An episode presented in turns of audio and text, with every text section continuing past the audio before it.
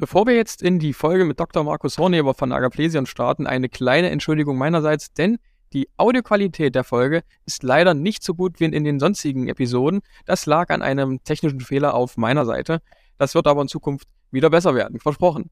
Umso spannender war dafür das Gespräch selbst, denn Markus Horneber erzählt uns unter anderem, wie viele Millionen Agapleson in den kommenden Jahren für Digitalisierung ausgeben wird, welche Digitalstrategie man dabei verfolgt, wie man auch mit der aktuellen Kostensituation hinsichtlich ihrer Investitionen in diesem Bereich umgeht und wie es auch dazu kam, dass Agaplesion die Geburtsstätte schon von mehreren Startups wurde.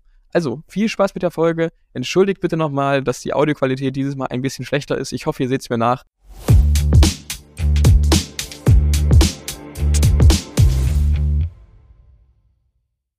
Herzlich willkommen bei Pflege Digital, dem Digital-Podcast für die Pflegebranche. Ich habe heute wieder einen ganz besonderen Gast für euch, nämlich den Vorstandsvorsitzenden von Agaplesion, Dr. Markus Horneber. Hallo.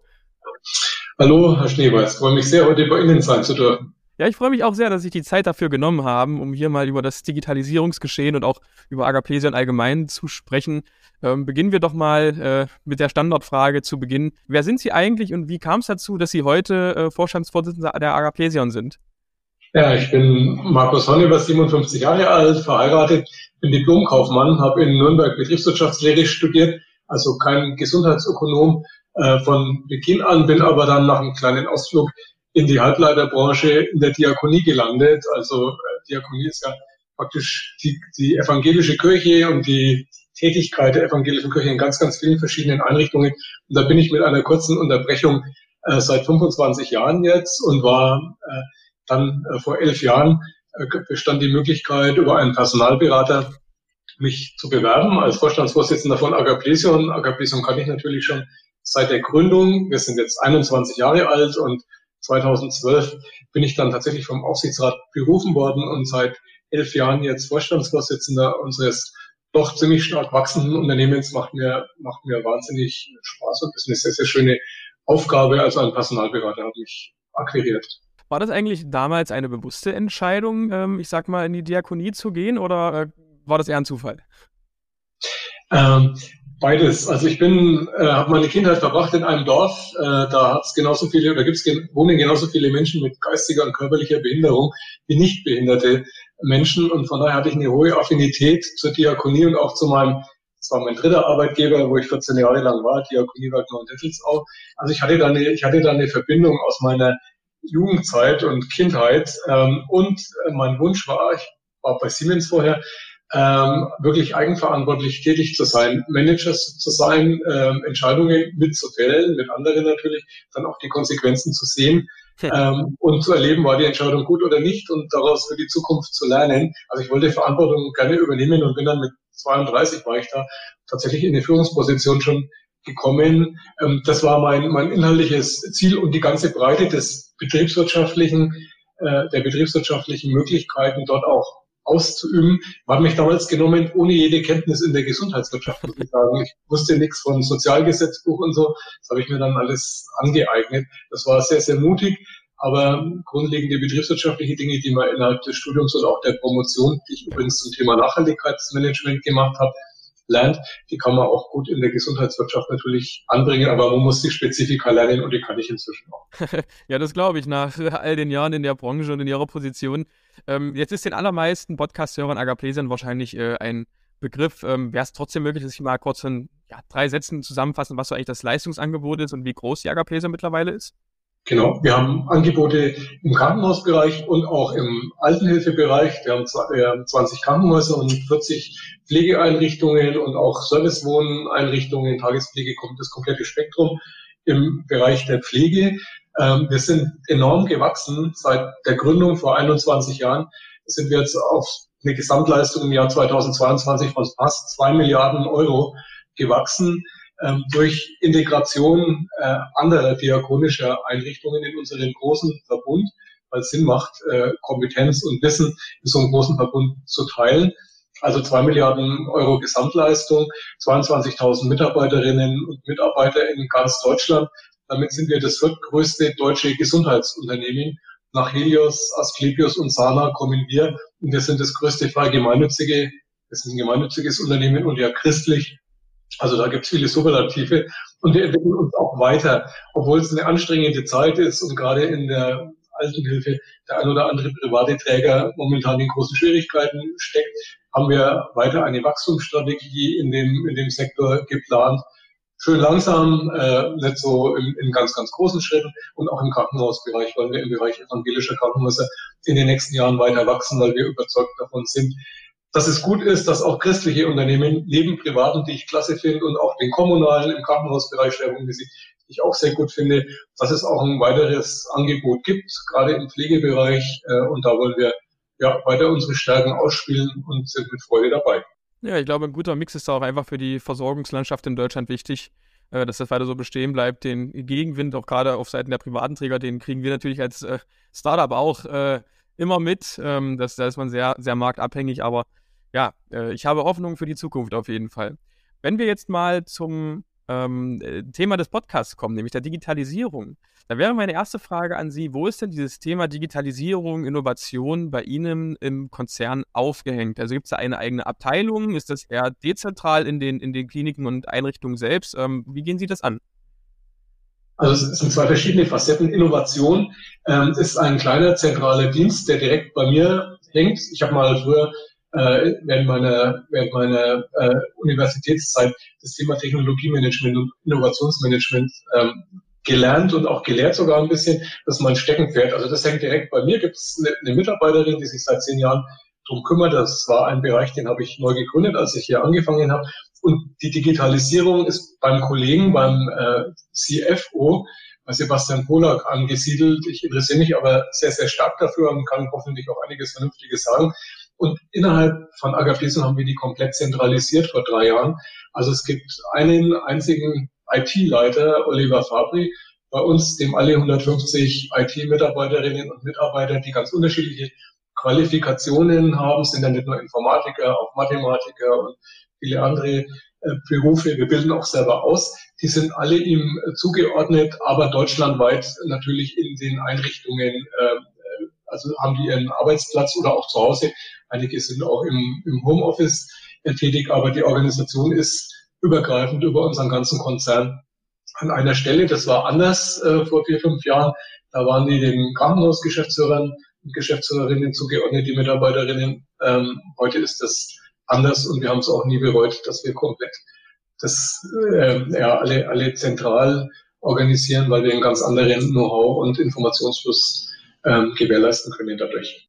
Ja, und, an, und welche, ich sag mal, Projekte treiben äh, die Kollegen gerade vor allem um? Also ich glaube, Krankenhaus-Zukunftsgesetz wird sicherlich eine große Rolle bei Ihnen spielen, aber auch in der Altenpflege gibt es ja sicherlich einige Themen, die aktuell angegangen werden oder vielleicht sogar angegangen werden müssen.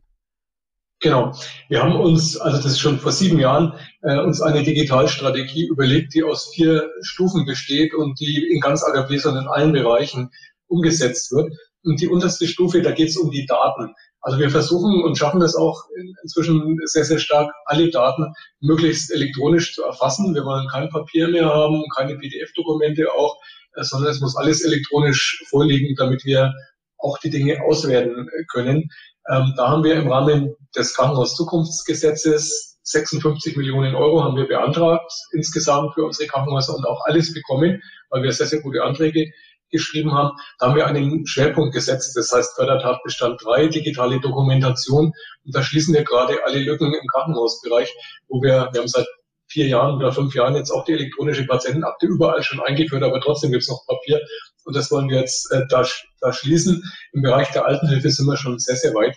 Äh, gibt es kaum mehr, kaum mehr Papier, wird alles elektronisch dokumentiert und natürlich auch abgerechnet.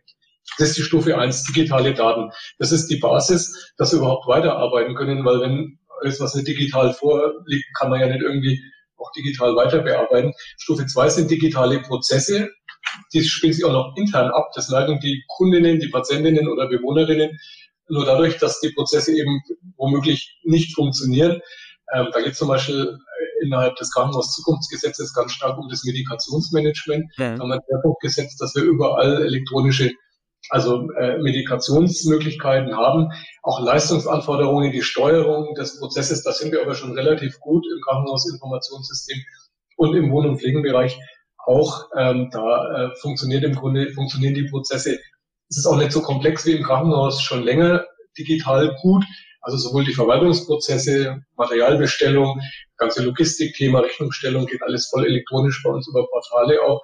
Und natürlich auch die Bewohnerinnen, Dokumentation, die Dienstplanung ist ja klar, geht alles komplett elektronisch im Wohnungspflegenbereich, sodass nach Möglichkeit Digitalisierung hat ja den einzigen Zweck, mehr Zeit den Mitarbeiterinnen und Mitarbeitern zu verschaffen, um noch bessere Qualität zu leisten und auch eine bessere, durch bessere Informationslage ja auch eine höhere Versorgungsqualität zu ermöglichen. Das ist ja das Ziel. Und deswegen bauen wir auf der Stufe 1 auf den Daten auf und digitalisieren unsere Prozesse weitgehend, machen auch Workflows rein, immer mehr äh, mit, ähm, also das sind wir auch noch nicht so richtig stark, aber wir äh, tun auch so Verwaltungsprozesse immer stärker interne digitalisieren und Work mit Workflows hinterlegen, damit wir dann, und das ist die Stufe 3, die sich nach außen wendet, Services anbieten können äh, für die Patientinnen und Bewohnerinnen.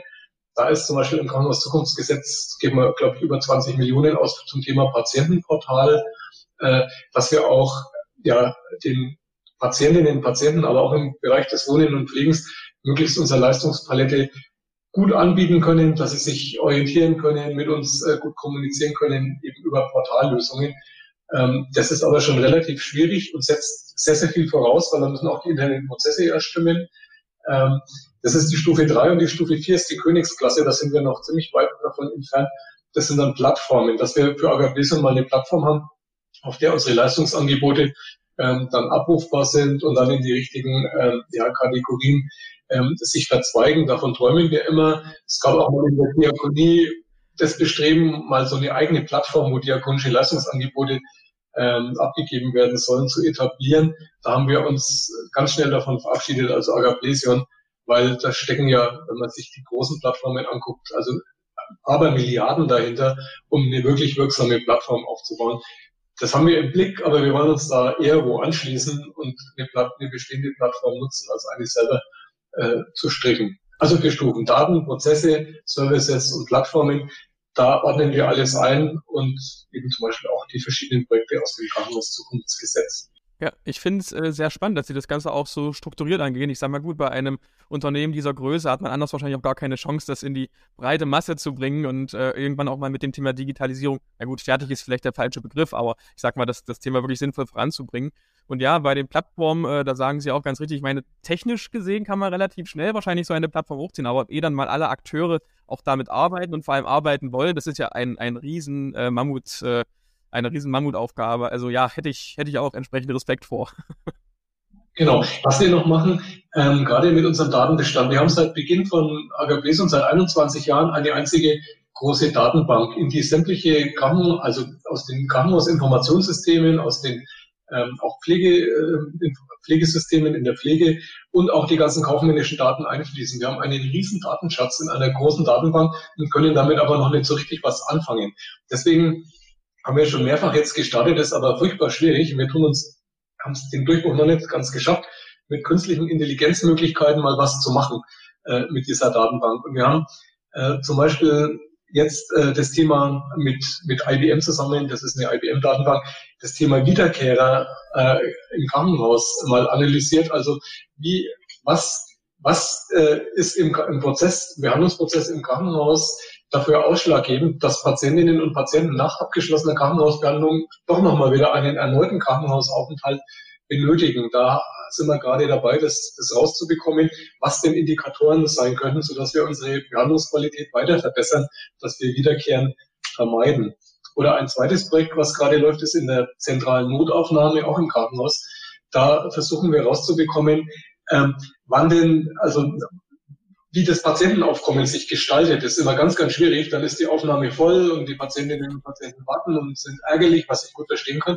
Da versuchen wir rauszukriegen, spielt das Wetter eine Rolle natürlich, ja, Glatteis oder auch ähm, dann wenn kardiologische Feuchtigkeit, mehr kardiologische Patientinnen und Patienten. Das versuchen wir auch gerade rauszukriegen mit künstlicher Intelligenz durch Analyse unserer Datensätze, was passiert da.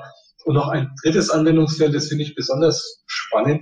Das geht in Richtung Chat GPT, was wir auch zurzeit ziemlich intensiv äh, mal in Angriff nehmen. Da gibt's bei uns von der Landeskirche, von der hessisch-nassauischen, ein Zentrum für Ethik in der Medizin.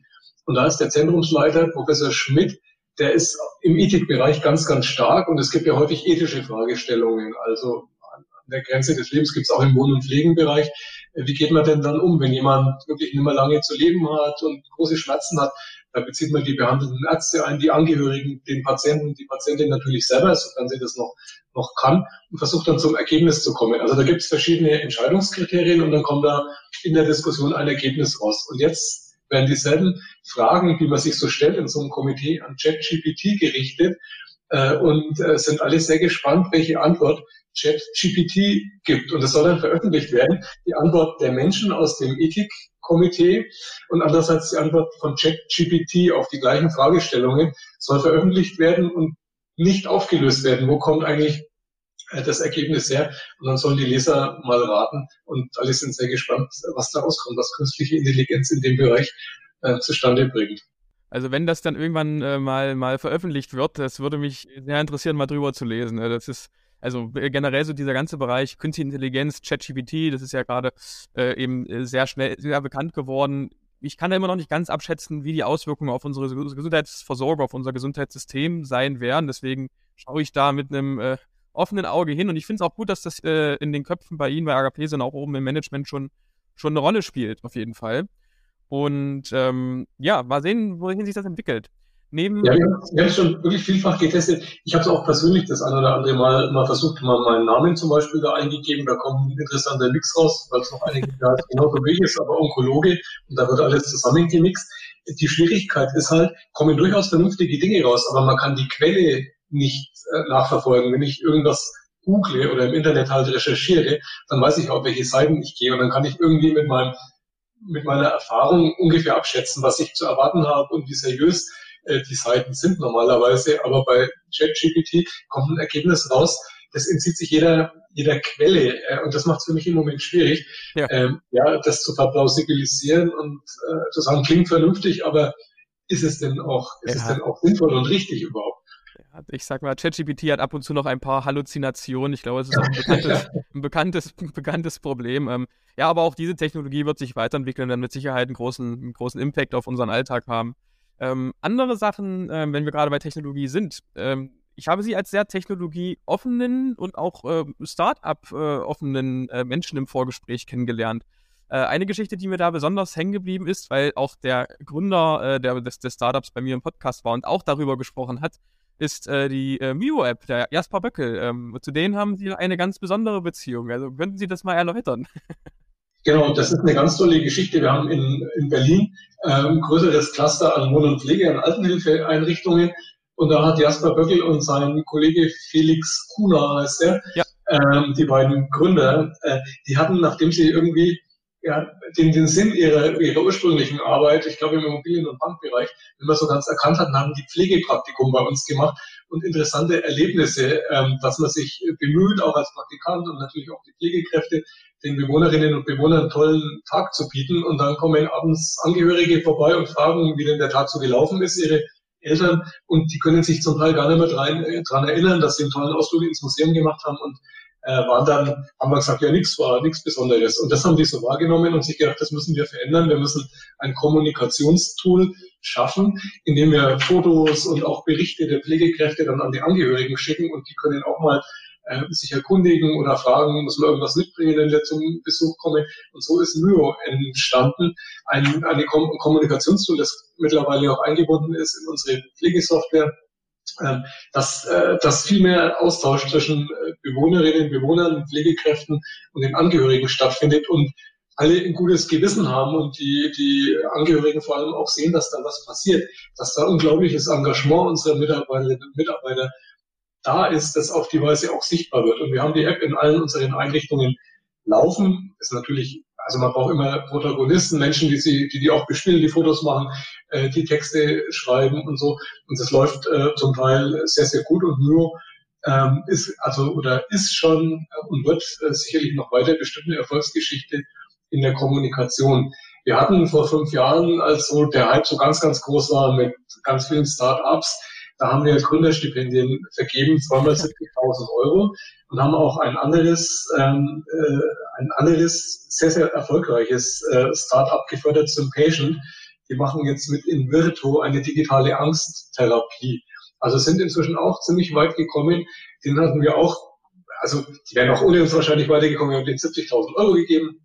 Das hat ein bisschen äh, weitergeholfen. Auch, auch ja, äh, wir waren auch Sparingspartner, sind wir beim Mühe bis heute, um zu sagen, wo sind denn die Fallstricke aus unserer Sicht, äh, Finanzierungsthemen oder wie, wie tickt eigentlich die Gesundheitswirtschaft?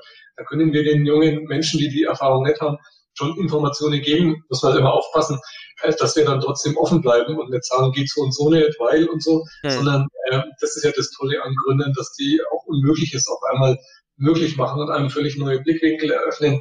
Aber wir können das ein bisschen in den Kontext bringen und einordnen. Das macht sehr, sehr viel Freude, ähm, da auch zu sehen, wie sich, wie sich neue Technologien, ganz neue Möglichkeiten entwickeln, die die Qualität weiter verbessern.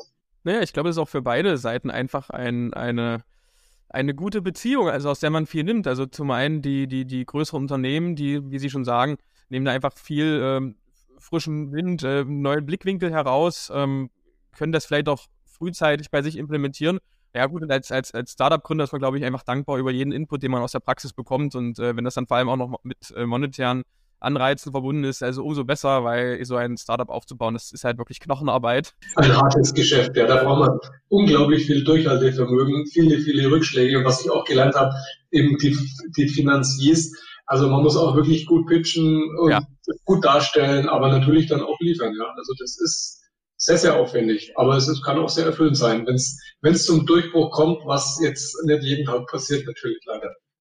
Nee, aber ich sag mal, da ist es eben gerade auch für uns äh, Startup-Gründer super wichtig, dass man da auf offene Türen stößt, weil nicht jeder, nicht jedes große Unternehmen in der Gesundheitswirtschaft ist halt leider da an dem Punkt so offen, weil die sich dann sagen, ach naja, wir warten jetzt erstmal ab, ob das überhaupt was wird, ob das sich noch entwickelt und dann sprechen wir mit den Leuten. Also dieser Vertrauensvorschuss ist nicht immer gegeben. Das ist ein ganz, ganz spannender Punkt. Da habe ich mich auch viele, viele Jahre meines Lebens damit beschäftigt. First oder Follower. Es ist, ist mal der Erste, der eine neue Technologie, irgendeine neue Anwendung oder so sich zu eigen macht oder wartet man mal ab, bis es im Markt ist. Also ich bin in aller Regel dafür, der Erste zu sein, weil man unglaublich viel lernt. Äh, auch mal lernt auch vor allem, wie es nicht geht. Also auch scheitern. Wir haben unglaublich viel Geld auch ausgegeben für Dinge, die äh, jetzt da nicht funktioniert haben, aber wir haben ein ganz großes Wissen mittlerweile, was geht und was nicht geht. Wir sind da trotzdem offen und testen auch, auch immer wieder neu. Und das muss man sich auch erwerben. Das kostet Zeit, das kostet auch Geld. Und wenn man immer nur fertige Lösungen dann irgendwie implementiert, dann ist man einmal hinten dran und nicht so der Technologieführer. Und das, das wissen auch die Mitarbeiterinnen und Mitarbeiter, dass wir aufgeschlossen sind. Deswegen kommen sie auch zu uns, die, die auch so ein Denken haben. Und man lernt eben mehr, als, als andere. Also wir müssen nicht überall ganz vorne dran sein, aber wir diskutieren da öfters auch mit meinen drei Vorstandskolleginnen und Kollegen. Aber ich bin da einer, der eigentlich sehr, sehr gerne versucht, um daraus zu lernen. Wenn man sich jetzt ähm, auf zentraler Ebene dafür entschieden hat, so etwas wie Mio zum Beispiel ähm, zu implementieren in den Einrichtungen, dann ist das ja bei einem Unternehmen äh, ihrer Größe auch nicht selbstverständlich, dass ich jetzt einmal äh, mit dem Finger schnippe und äh, morgen schreien alle Einrichtungen, juhu, äh, wir haben nur darauf gewartet, äh, wann kann es losgehen, sondern das ist ja in der Regel auch ein Prozess und auch ein äh, teilweise langwieriger Prozess. Gibt es da bestimmte Mechanismen, die sich für Sie bewährt haben? Also die Protagonisten in den Einrichtungen hatten Sie ja schon angesprochen, aber gibt es da bestimmte Rollout-Prozesse, die Sie da einfach auf diese zurückgreifen können? Ja, also da haben wir auch haben wir unser eigenes System. Also leider funktioniert es ja nicht so, dass äh, die Vorstandsmitglieder sagen, wir wünschen uns das jetzt und jetzt wird's gemacht und dann läuft das Ganze auch. Äh, Pustekuchen, dann, dann sagen alle ja, ja und so und man stellt fest, keiner beschäftigt sich damit äh, und es gibt tausend Gründe, warum es überhaupt nicht läuft. Deswegen fangen wir da ganz, ganz früh an. Wenn wir so Ideen haben, dann diskutieren wir die schon im Vorstand. Wir haben ein Management Board, das sind einige Geschäftsführer und einige Mitarbeiterinnen und Mitarbeiter aus den zentralen Diensten. Da geben wir sowas mal rein, sagen, finde ich das eine gute Idee, so eine Myo-App zum Beispiel, dann sagen wir, hm, und so, haben Sie ein paar Ideen, dann berücksichtigen wir das ähm, und arbeiten weiter dran, dann gehen wir in eine größere Runde in unsere Managementkonferenz, da sitzen dann, jeden Monat ist die, sitzen dann schon 50 Menschen drin, alle Geschäftsführerinnen und Geschäftsführer und alle zentralen Dienstleiterinnen und Leiter, dann stellen wir das mal davor und dann ergibt sich da auch eine kleine Diskussion. Und meistens ist jemand, der sagt, oh ja, ich habe da Interesse. Und dann äh, versuchen wir die, die Menschen zu finden, die das auch mal probieren wollen. Wir haben zum Beispiel ein gutes Beispiel, neues Dienstplanprogramm ausprobiert, sage ich gleich noch was dann, wie es funktioniert. Ähm, und die probieren das dann. Und dann geben wir denen auch mal die Bühne. Die berichten dann in der nächsten Runde, wie es so war und ob es läuft oder nicht. Und dann verbreitert sich das äh, unter Umständen und wir geben es dann in noch größere Gremien oder schreiben auch drüber in unseren Newslettern ähm, oder schreiben es mal auf unsere Homepage oder ins Intranet rein. Und so verbreitet sich das äh, dann in alle Regeln. Und irgendwann ist dann der Punkt da, wo wir wirklich entscheiden, auch mit den Geschäftsführern dann zusammen, wenn man sich dann alle committen, wir machen das jetzt im ganzen Konzern, zum Beispiel Mühe, wir machen das jetzt überall und dann wird es verbindlich. Dann gibt es eine Vorgabe und dann gibt es auch kein Auskommen mehr, sondern dann muss es eben jeder und jede auch tatsächlich machen. Aber bis dahin ist es ein längerer Weg der Überzeugung und wenn wir auch zu der Überzeugung kommen oder uns die Geschäftsführerinnen und Geschäftsführer zur Überzeugung bringen, das macht keinen Sinn, dann lassen wir die Dinge auch durchaus sein. Also wir setzen eigentlich nichts mit der Brechstange jetzt um, sondern sind da wirklich auch agil. Wir haben uns auch verabschiedet von den ganz großen Plänen. Wir machen mal drei Jahresplan, äh, sondern wir starten und versuchen das mit Piloten, nehmen auch am besten Leute ran, die wir noch nicht kennen. Da gibt es ganz Nachhaltigkeit, auch ein schönes Beispiel, kann ich noch zu sagen. Gibt es ganz viele Leute, die aufgeschlossen sind, wir kennen die bloß immer gar nicht, die muss man finden und die machen sich das dann so eigen und entwickeln das weiter. Zum Beispiel Ortec, ein Dienstplanprogramm äh, mit Selbsteinplanung. Da planen sich die Mitarbeiterinnen und Mitarbeiter selber ein. Und in der ersten Runde wollen natürlich alle immer die besten Dienste haben. Und dann gibt es zwei weitere Runden, wo der oder diejenige, die ähm, einen schlechteren Dienst nehmen, Punkte sammeln, die sie dann einsetzen können, um dann das nächste Mal den Wunschdienst ähm, zu bekommen. Das ist ein tolles System. Ja. Ist ein bisschen mühsam erstmal, dann muss man die Organisation einüben, dass es nicht mal einen Dienstplanbeauftragten gibt oder Beauftragte, die das dann alles macht, sondern es ist ein selbststeuerndes äh, System. Und das haben wir ausprobiert, zwei, drei Piloten und fangen jetzt an, das insgesamt äh, flächendeckender auszurollen. Noch nicht überall, weil es auch wirklich viel, viel Arbeit ist und die IT dann da auch kräftig unterstützen muss. Aber so versuchen wir das, also be zu begeistern, Menschen zu finden, die mitmachen wollen. Und wenn dann eine gewisse Inkubation durch ist, sehr wie beim Startup auch, dann, dann bricht sozusagen der Damm und dann machen wir es aber auch verbindlich. Und genauso wie wir vorher auch testen und, und das freiwillig ist, sind wir dann auch ganz klar und sagen, es muss jetzt dann sein, weil sonst äh, bleibt alles in der Beliebigkeit, dann kommen wir als Unternehmen überhaupt nicht voran. Selbst wenn es dem einen oder anderen nicht so gut gefällt oder auch nicht so gut auf seine Situation passt, wird es trotzdem gemacht. Ja, na, ich finde es auch gut, dass man das dann so zentral auch begleitet, aber dezentral mitunter entscheiden lässt. Und wenn dann aber man merkt, okay, das, das Sentiment ist gut und die, die Lösung kommt überall gut an, dass man es dann auch wirklich mal einfängt und festzort und sagt, okay, jetzt äh, committen wir uns wirklich äh, äh vollends dazu und äh, hauen sozusagen den letzten Nagel rein. Und ähm, genau. Man braucht da, noch nicht nur ergänzt man braucht aber trotzdem immer an den Kümmerer vor Ort jemanden, der sich ja. wirklich das eigen macht und dann dran bleibt. Sonst wird es nichts, sonst im Tagesgeschäft und es ist so viel zu tun, geht es dann unter. Und ein schönes Beispiel, was, was neulich war mit dem Krankenhaus Zukunftsgesetz, da haben wir so Clash of Cultures. Die, die IT bei uns die ja auch dafür sorgen muss, dass der Betrieb läuft. Können ständig irgendwie, ähm, also muss der Datenschutz und die Datensicherheit muss stimmen und die Systeme müssen verfügbar sein. Da kann man nicht so viel rumexperimentieren. Aber die, die Menschen, also die IT ist natürlich eingebunden in die KHZG-Gruppe. Das sind über 30 Leute, die bei uns, die sind, sind glaube ich 400 Projekte oder so, die 650 Projekte, die wir da laufen haben die gesteuert werden müssen. Das ist natürlich viel neu und viel Innovation. Und die Leute denken ganz anders. Sagen, lasst uns doch einfach mal ausprobieren, wie das jetzt geht und so. Und dann kommt die IT und sagt, ja, aber wir müssen das doch alles regeln. Und das muss doch irgendwie dafür nicht dazu führen, wenn wir jetzt da was einspielen, dass uns irgendwo an der anderen Ecke was aus den Fugen gerät. Also zwei völlig berechtigte Interessen. Und das zusammenzukriegen, da gibt es viele heiße Diskussionen im Moment zwischen dem, dem Standard, also dass wirklich alles passt, die Routine läuft und der Innovation, die gerade die Routine ja äh, eben ablöst durch, durch was Neues. Äh, das ist hochspannend und der wichtigste Punkt ist, dass uns das bewusst ist, dass das gerade passiert und dass niemand jetzt im Unrecht ist oder seine Aufgabe nicht richtig macht oder irgendwas blockiert, sondern beide haben Recht und wir müssen das zum guten Ausgleich bringen. Das ist eine mhm. spannende Aufgabe im Moment. Es ist halt keine grüne Wiese mehr, ne? Also ich sag mal, man hat halt historisch gewachsen bestimmte bestimmte Infrastrukturen, die da aufgebaut wurden oder auch Daten, Datenbestände und Co. Äh, die, das muss halt berücksichtigt werden. Und wenn man da immer noch mal eine, Stunde, äh, eine, Stimme der Vernunft im Hintergrund hat, die dann sagt, hey Leute, aber lasst uns mal bitte darauf achten, äh, kann nie schaden. Ähm, wir haben am Anfang der ähm, Folge ja schon mal kurz über den aktuellen Stand der, ich sag mal vor allem stationären Pflege ähm, kurz gesprochen. Also da geht ja gerade eine Insolvenz nach der anderen, trudelt da ein.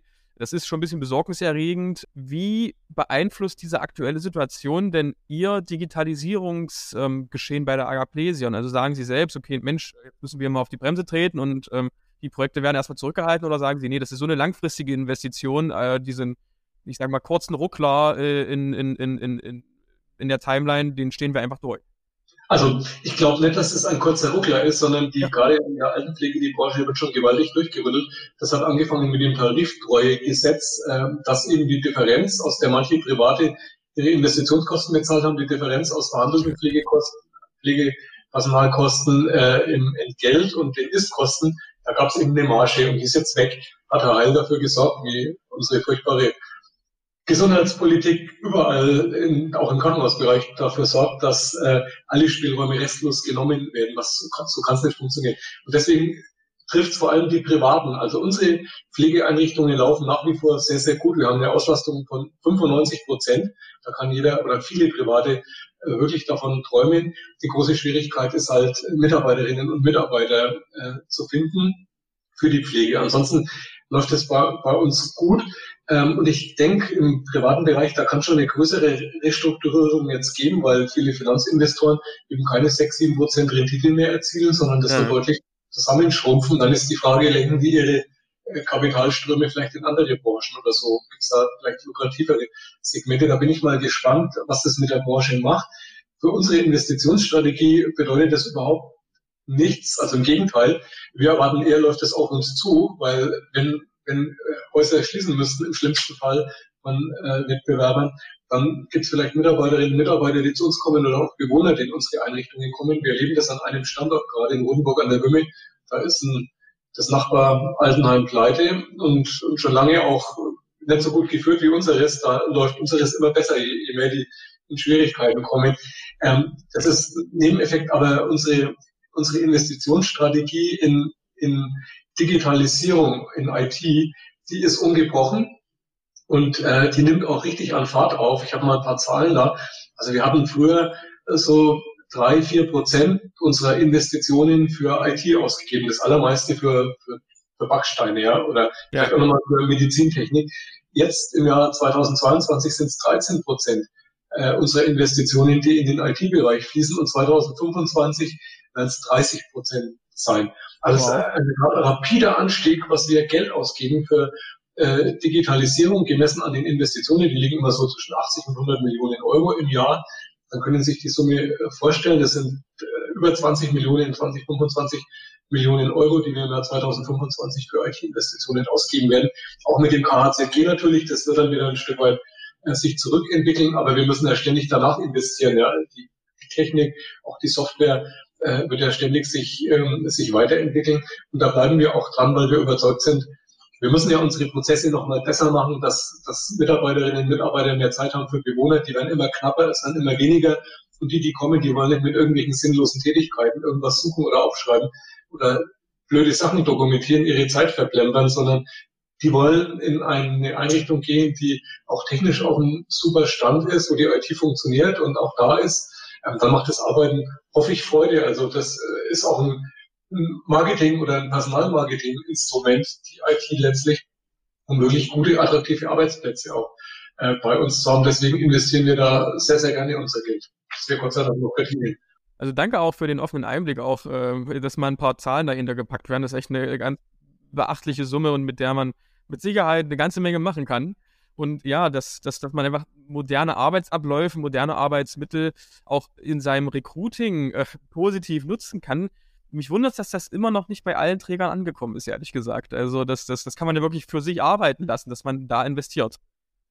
Ja, ja gut, es ist halt, es wird halt auch nicht vom Himmel. Ich meine, wir beschäftigen uns jetzt seit vielen, vielen Jahren mit Digitalisierung. Wir haben wahnsinnig viel äh, Fehler gemacht und Ärger gehabt und machen auch immer noch äh, Fehler. Es ist eine Frage halt der Kultur auch. Sind die Chefinnen und die Chefs und mein Kollege, äh, der, der CFO, der ist noch, der ist erst 40, äh, der ist 17 Jahre jünger als ich, äh, der hat einen ganz, ganz anderen Zugang und da geht's nochmal richtig anders zur Sache, wenn der mit seinen Leuten, mit seinen IT-Lern da, da was anpackt. Das macht dann schon Spaß und das muss halt auch in der Unternehmenskultur verankert sein. Man muss das wollen, äh, man muss es auch können. Das ist auch eine Frage der Größe. Wenn ich jetzt eine kleine Pflegeeinrichtung bin oder meinetwegen zehn Pflegeeinrichtungen auch und mache 60 Millionen Umsatz, was will ich da tun? Da geben wir ja halb so viel im Jahr für IT aus insgesamt. Ja, ja, also da habe ich auch gar nicht die, die Menschen, die das können. Wir haben bei unseren 150 IT-Lern ja wahnsinnig viele Spezialisten ähm, und können sehr viel bewirken. Deswegen sind Verbundlösungen Krankenhausbereich, gerade auch in der Altenhilfe, wie es es ja immer mehr auch gibt, schon der richtige Ansatz, damit man überhaupt die Kompetenz hat, sich damit zu beschäftigen und eben auch genug Geld, um wenn auch mal 100 oder 200.000 Euro mal in den Sand gesetzt werden, was passieren kann, dass man da nicht in eine, in eine Krise kommt, sondern dass man sowas auch überlebt. Das ist ärgerlich, äh, auch muss man sich überlegen, wie man es künftig besser macht, aber es passiert halt. Deswegen glaube ich, ist das bei ganz vielen noch gar nicht so, so angekommen. Wobei die Digitalisierung ist, also ist Alltag komplett, ist nichts mehr Neues oder Besonderes. Ja, das stimmt. Sie haben gerade schon das Thema ähm, Gesundheitspolitik und auch äh, Handlungsspielräume oder generell Spielräume ähm, angesprochen. Jetzt mal abschließend die Frage, wenn Sie sich eine Sache regulatorisch oder von der Politik oder von der Gesellschaft wünschen äh, dürften, um die Digitalisierung in der Gesundheitsversorgung voranzubringen, was wäre das? Ich wünsche mir da ganz klar eine noch viel bessere Interoperabilität und offene Schnittstellen, dass die Systeme miteinander kommunizieren können. Da gibt es ja schon auch Gesetze, die das, die das vorschreiben, aber dass man da politisch noch viel mehr darauf hinwirkt. Manche Softwareanbieter haben es immer noch nicht kapiert, ähm, dass äh, sich einzuschließen und für Schnittstellen 100.000 Euro zu verlangen äh, nicht mehr die Lösung ist äh, für die für die Zukunft. Und das also da mehr Offenheit, Durchlässigkeit und Durchgängigkeit auch von den regulatorischen Rahmenbedingungen zu erzeugen, das wäre mein, mein größter Wunsch. Und ansonsten vielleicht mal eine klare Linie und nicht, dass Herr Lauterbach jetzt wieder in einem schönen Digitalisierungsstrategiepapier nette Sachen schreibt, äh, die aber ja irgendwie so gar nicht greifen. Also da müssen wir, da, da muss man uns mehr auch mehr Spielraum geben und uns machen lassen und nicht immer weiter einschränken, dass wir, dass wir Personal vorhalten müssen, ähm, sinnloserweise über Stellenschlüssel, wo wir vielleicht auch mit weniger Menschen auskennen oder mit anders qualifizierten Menschen, wenn wir digitale Prozesse äh, hätten und die Qualität wäre am Ende besser. Aber es wird ja genau vorgeschrieben, mit welchem Setting an Personal man welche Leistungen zu erbringen hat. Und diese Regulatorik und Strangulierung, äh, die schnürt auch zum Teil Innovationen ab so dass es billiger ist, im Grunde Menschen einzustellen, äh, weil die werden dann bezahlt im Krankenhausbereich zum Beispiel für die Pflege Kräfte einstellen, die wir bekommen, werden alle bezahlt. Wieso soll ich da was zur Digitalisierung ausgeben, was nicht finanziert wird? Das sind völlig absurde ja. Vorstellungen auch ähm, der Gesundheitspolitik, die mal zu überwinden und uns mehr Spielraum zu ermöglichen. Auf der anderen Seite, äh, das wäre mein großer Wunsch und das würde auch uns, würde der, würde gut tun, den, der, der ganzen Landschaft in der Pflege und auch im Krankenhausbereich. Ja, würde mich auf jeden Fall auch drüber freuen. Äh, Dr. Warnheber, äh, ganz lieben Dank für die offenen Antworten. Ganz lieben Dank auch nochmal für Ihre Zeit. Das Gespräch hat mir sehr, sehr großen Spaß gemacht. Und ich hoffe, wir sehen uns bald wieder. Ja, ich bedanke mich auch ganz herzlich für Ihre tollen Fragen. Mir hat es auch sehr, sehr viel äh, Spaß gemacht. Und ja, würde mich freuen, wir, wir können es fortsetzen, Herr Schneeweiß. Ganz herzlichen Dank. Bis bald. Tschüss.